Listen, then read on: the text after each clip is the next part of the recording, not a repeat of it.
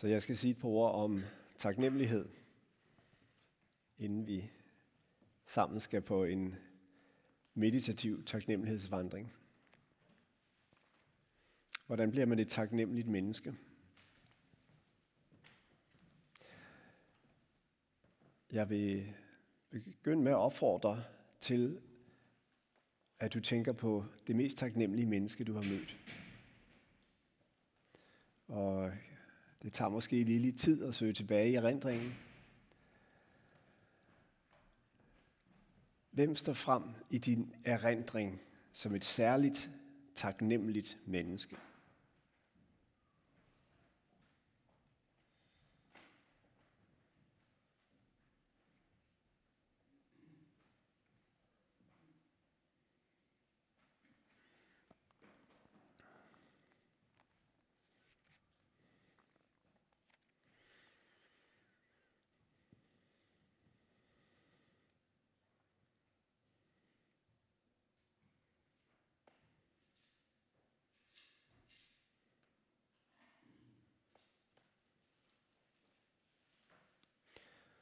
Nu ved jeg jo ikke, hvem du tænker på.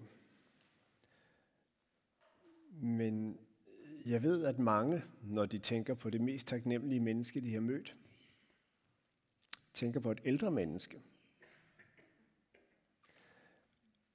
Eller på et menneske, for hvem livet ikke har formet sig snorlige. Et menneske, som har været i strid modvind, og som alligevel har været taknemmeligt. Så vejen til taknemmelighed er ikke, at vi får opfyldt vores ønsker. Vi bliver ikke taknemmelige af at få alt det, som vi måske umiddelbart vil tænke hører til et vellykket liv. Det er noget andet, som kalder taknemmeligheden frem i vores liv.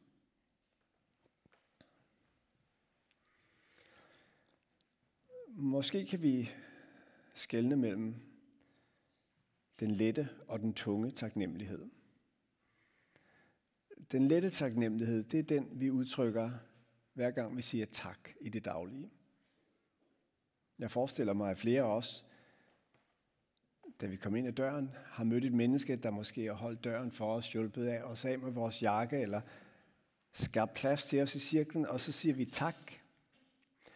Og det er et lille ord, som vi måske ikke lægger så meget i, men som alligevel er betydningsfuldt. Tak er en høflighedsfrase. Og høflighed, det, det er jo sådan en lidt undervurderet disciplin i vores danske kultur. Men høflig, ja, det kommer jo af hof, altså det sted, hvor kongerne bor. At handle høfligt er at behandle det menneske, du står over for, kongeligt. At tale til kongen i det menneske, som du står over for. Det er det, du gør, når du handler høfligt. Så de her små tak-udtryk, som vi har i vores hverdag, som vi måske knap bemærker over skanken i supermarkedet, når vi bliver betjent, eller buschaufføren, som har åbnet døren for os, som vi måske ikke lægger noget i, det siger alligevel noget. Og man skal ikke bare tage det for hyggeleri.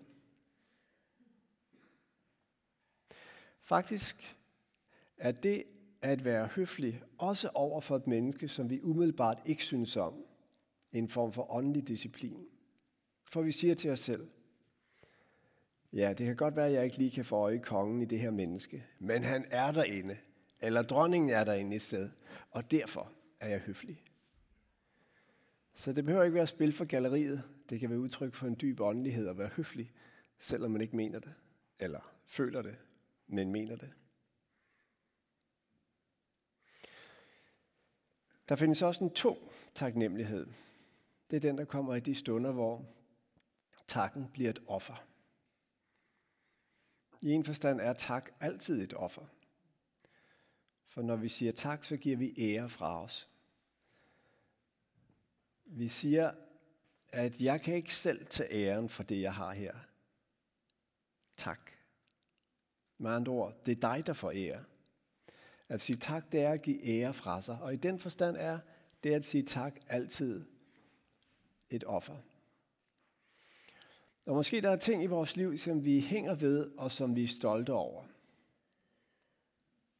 Ting, der vi har opnået, som måske har givet os en vis form for status, og som vi har en tendens til at holde tæt ind til livet som noget dyrebart for os. Mit eget. Der er takken med til at løsne grebet om det og sige, nej, det her er ikke noget, jeg har taget, det er noget, jeg har fået givet. Og der er stor forskel på, hvordan man holder om det, man selv har taget, og det, man har fået givet. Der kan være tidspunkter i vores liv, hvor vi ikke har noget at takke for, eller ikke føler, vi har noget at takke for. Fordi det, der fylder, det er det, vi har mistet. Og sådan det var for Job, og for mange af de andre øh, bibelske skikkelser. Men takken er bevidsthed om tilværelsens gavekarakter. Lad mig minde om en beretning fra Lukas evangeliet kapitel 17. Jesus er på vej fra Jerusalem op til Galilea, og der kommer ti spedalske gående. De råber af ham. Man måtte jo ikke komme tæt på som spedalsk, man skulle holde afstand, og derfor bliver det aldrig sådan et intim mirakel. Det bliver et afstandsmirakel. De må råbe til Jesus, fordi at de kan ikke ligesom få ham tæt på. Herre, forbarm dig over os. Og Jesus, meget utypisk, han gør ikke hen til dem og rører til dem, han råber tilbage. Og så siger han, gå hen og lær syne af præsterne. Og de ti spedalske går hen, og mens de går, bliver de helbredt. Og så er efterhistorien jo, at der kun er en af dem, der vender tilbage og falder ned for Jesus og priser Gud. Og Jesu bemærkning er, var der kun en, der vendte tilbage for at give Gud æren. I den her formulering har vi en meget dyb bestemmelse af, hvad taknemmelighed er. At vende tilbage for at give Gud æren. At vende tilbage, det er det, vi gør, når vi husker ting. Så går vi tilbage til et punkt i dagen, som er gået, eller i årene, som er gået, måske noget helt tilbage fra vores barndom, og stanser op ved det et øjeblik, vi lader os ligesom indhente af det. Og hvis vi i det, vi gør det, i stedet for ligesom at holde det til os, som noget, vi kan være stolte af, eller måske som noget, vi skammer os over, så siger tak og giver det over. Når vi gør det, så finder vi på plads som mennesker. For så erfarer vi, så erkender vi, at vi ikke holder vores egen liv i vores hånd, at vi er afhængige.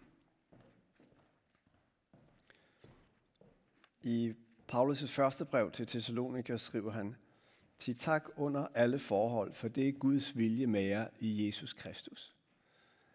Tak under alle forhold.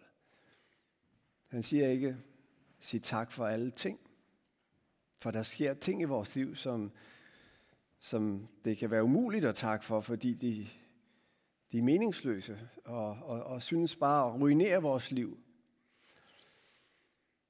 Men også under det forhold kan vi sige tak. At sige tak under alle forhold, det er at tage med os hele tiden bevidstheden om, at tilværelsen er en gave. Det er en gave fra Gud, at vi overhovedet er her. Og i det vi gør det, ja, så finder vi langsomt tilbage til det, som er vores dybere bestemmelse som menneske. Nemlig at lovprise Gud.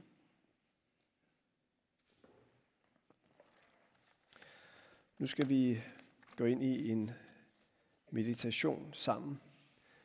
Og jeg vil opfordre jer til at sætte jer godt til rette Og I er velkommen til at lukke jeres øjne, hvis det falder naturligt. Og det vi skal gøre nu, det er at lave en omvendt indkøbsliste. En indkøbsliste, det er der, man noterer de ting, man mangler. De ting, man gerne ville have, men ikke har fået, og derfor skal gøre en indsats for at anskaffe sig. Og meget af vores tilværelse handler om at leve med den slags indkøbslister i vores bevidsthed. Det vi mangler, og som vi er på vej hen imod. En omvendt indkøbsliste, det er at stande op og blive klar over det, vi ikke mangler. Det, vi har fået givet.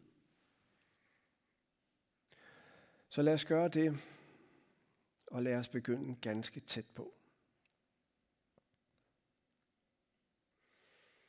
Du har sko på fødderne.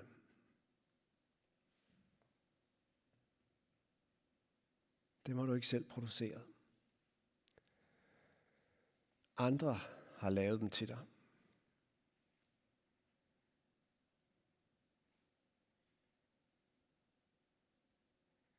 Du har tøj på kroppen.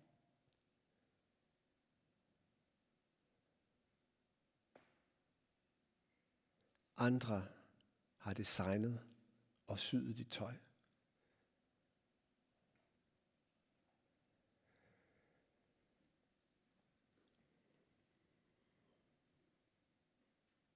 Du sidder på en stol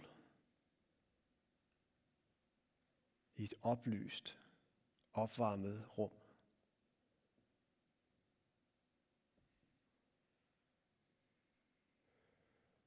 Og bruge lidt tid på at blive bevidst om disse selvfølgeligheder tæt på,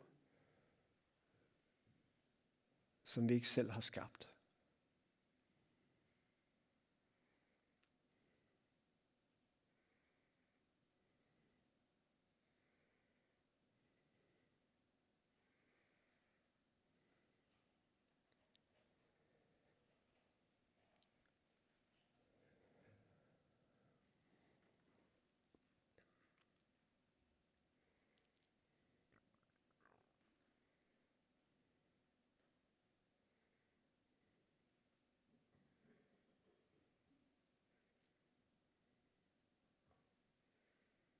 Og jeg vil bede dig om at se tilbage på dit liv.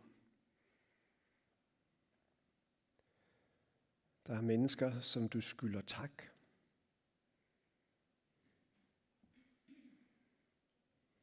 Tænk på et menneske, som har haft en ganske særlig formativ betydning for dig.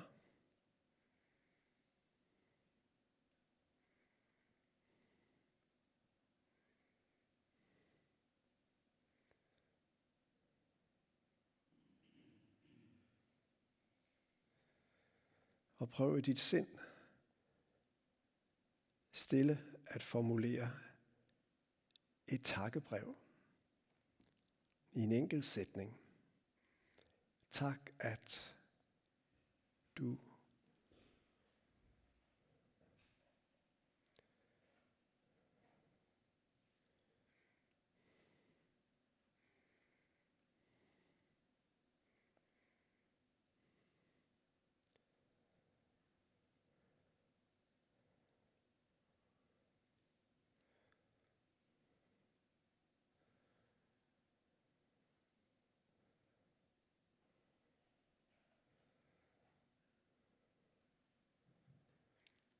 og søge endnu længere tilbage i din historie.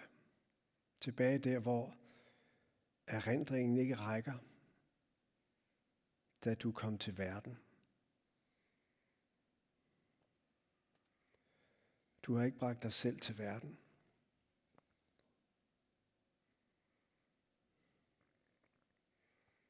Måske kan du mærke dit hjerte slå Sådan har det trofast slået fra før du blev født.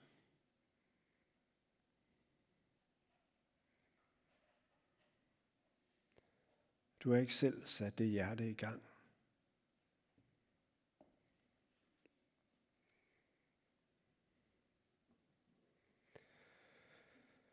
Mærk, hvordan du trækker vejret, og dine lunger udvider sig, når du trækker ind, og mindskes, når du ånder ud. Det er det trofast gjort fra den dag, du blev født.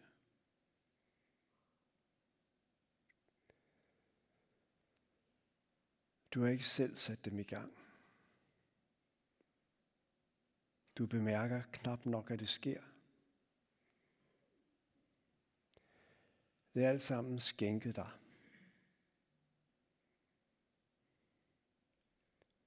At du overhovedet er her, har fået livet givet, er blevet en del af denne forunderlige, grusomme og skønne verden. Var noget, du fik givet.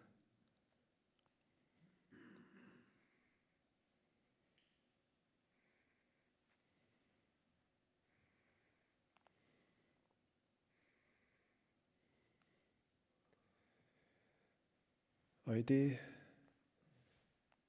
du fordyber dig i tanken over din egen dybe afhængighed af andre mennesker og af Gud, så lad det forme sig til en tak. Det er det, som er det store mål for vores tilværelse. Og derfor hjertet begyndte at slå, og lungerne begyndte at trække vejr ind, for at vi skulle lære at tage del i den store tak.